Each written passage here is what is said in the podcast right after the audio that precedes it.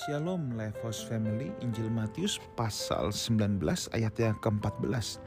Tetapi Yesus berkata, biarkanlah anak-anak itu janganlah menghalang-halangi mereka datang kepadaku, sebab orang-orang yang seperti itulah yang empunya kerajaan surga. Saudaraku, ini kisah anak-anak yang ingin datang kepada Tuhan Yesus, tetapi murid-muridnya ingin menghalang-halangi. Nah, fokus saya pada perenungan hari ini bukan pada anak-anak yang datang ya, tetapi fokus saya ada pada perhatian ini janganlah menghalang-halangi mereka datang kepadaku. Saudaraku percayalah dalam diri setiap manusia sebenarnya mereka mencari Tuhan. Sebab setiap manusia itu menyadari bahwa Tuhan itu ada.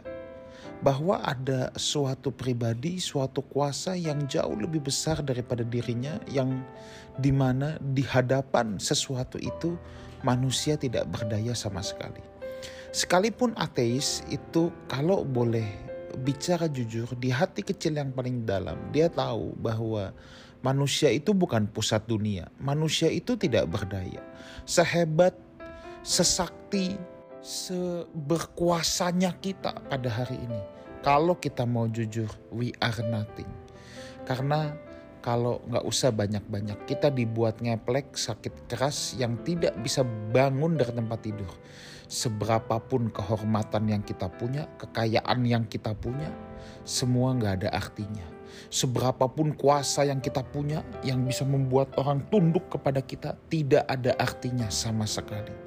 Itulah sebabnya saudara. Sebenarnya manusia itu mencari Tuhan dalam hidupnya. Sebab setiap manusia pasti menyadari dirinya itu sangat rentan sekali.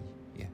Nah persoalannya adalah ketika orang mencari Tuhan tanpa sadar justru orang-orang Kristen sering kali menghalang-halangi untuk orang datang kepada Tuhan.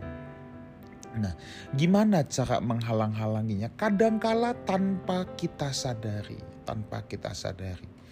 Nah, ada dua hal ya saudara ya bagaimana orang Kristen sering kali tanpa sadar menghalang-halangi seseorang datang kepada Tuhan. Yang pertama dengan cara menghakimi mereka. Ya. Yang pertama dengan cara menghakimi mereka.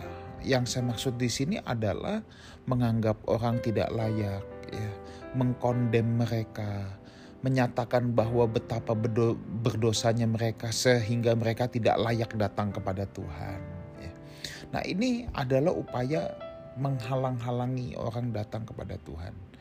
Harusnya kalau kita melihat orang berdosa justru justru mereka lah yang perlu Tuhan. Bukan kita halang-halangi atau kita kondem ya. Kita intimidasi mengesankan bahwa Tuhan nggak mungkin lagi bisa mengampuni mereka bahwa mereka dikutuk Tuhan nanti jadi kodok atau lain sebagainya ya.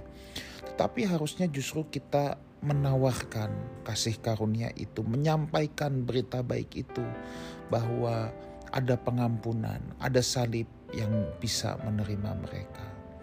Hal kedua yang bisa membuat kita tanpa sadar menghalang-halangi orang datang kepada Tuhan adalah menjadi batu sandungan. Menjadi batu sandungan di sini adalah di mana orang tidak percaya melihat kita justru menjadi menghujat Tuhan. Saya ulangi lagi, ini pengertian batu sandungan ini jangan salah kaprah saudara ya. Kita memang tidak bisa menyenangkan semua orang. Menjadi batu sandungan di sini bukan berarti kalau kita menegur seseorang awas jadi batu sandungan. Enggak saudara ya menjadi batu sandungan di sini artinya sikap-sikap kita yang bertentangan dengan moral umum ya. Moral umum artinya orang nggak kenal Tuhan pun tahu apa yang kita lakukan itu salah. Contohnya apa? Berjudi berzina membenci menipu membunuh. Itu kan moral umum saudara. Orang nggak perlu Kristen juga tahu bahwa itu salah ya. Nah jadi batu sandungan adalah sikap yang bertentangan dengan moral umum di mana ketika kita melakukannya, orang justru jadi menghujat Tuhan. Orang justru jadi alergi dengan kekristenan. Orang justru jadi antipati dengan kekristenan. Itu batu sandungan, saudara. Ya. Itu batu sandungan. Nah, jadi ingat jangan menghalang-halangi orang datang kepada Tuhan. Dengan cara apa? Seringkali kita tanpa sadar menghakimi dan menjadi batu sandungan. Mari Life Force Family kita bukan orang-orang yang menghalang-halangi orang datang kepada Tuhan, justru kita membawa orang datang kepada Tuhan. Tuhan Yesus menyertai kita semua. Amin.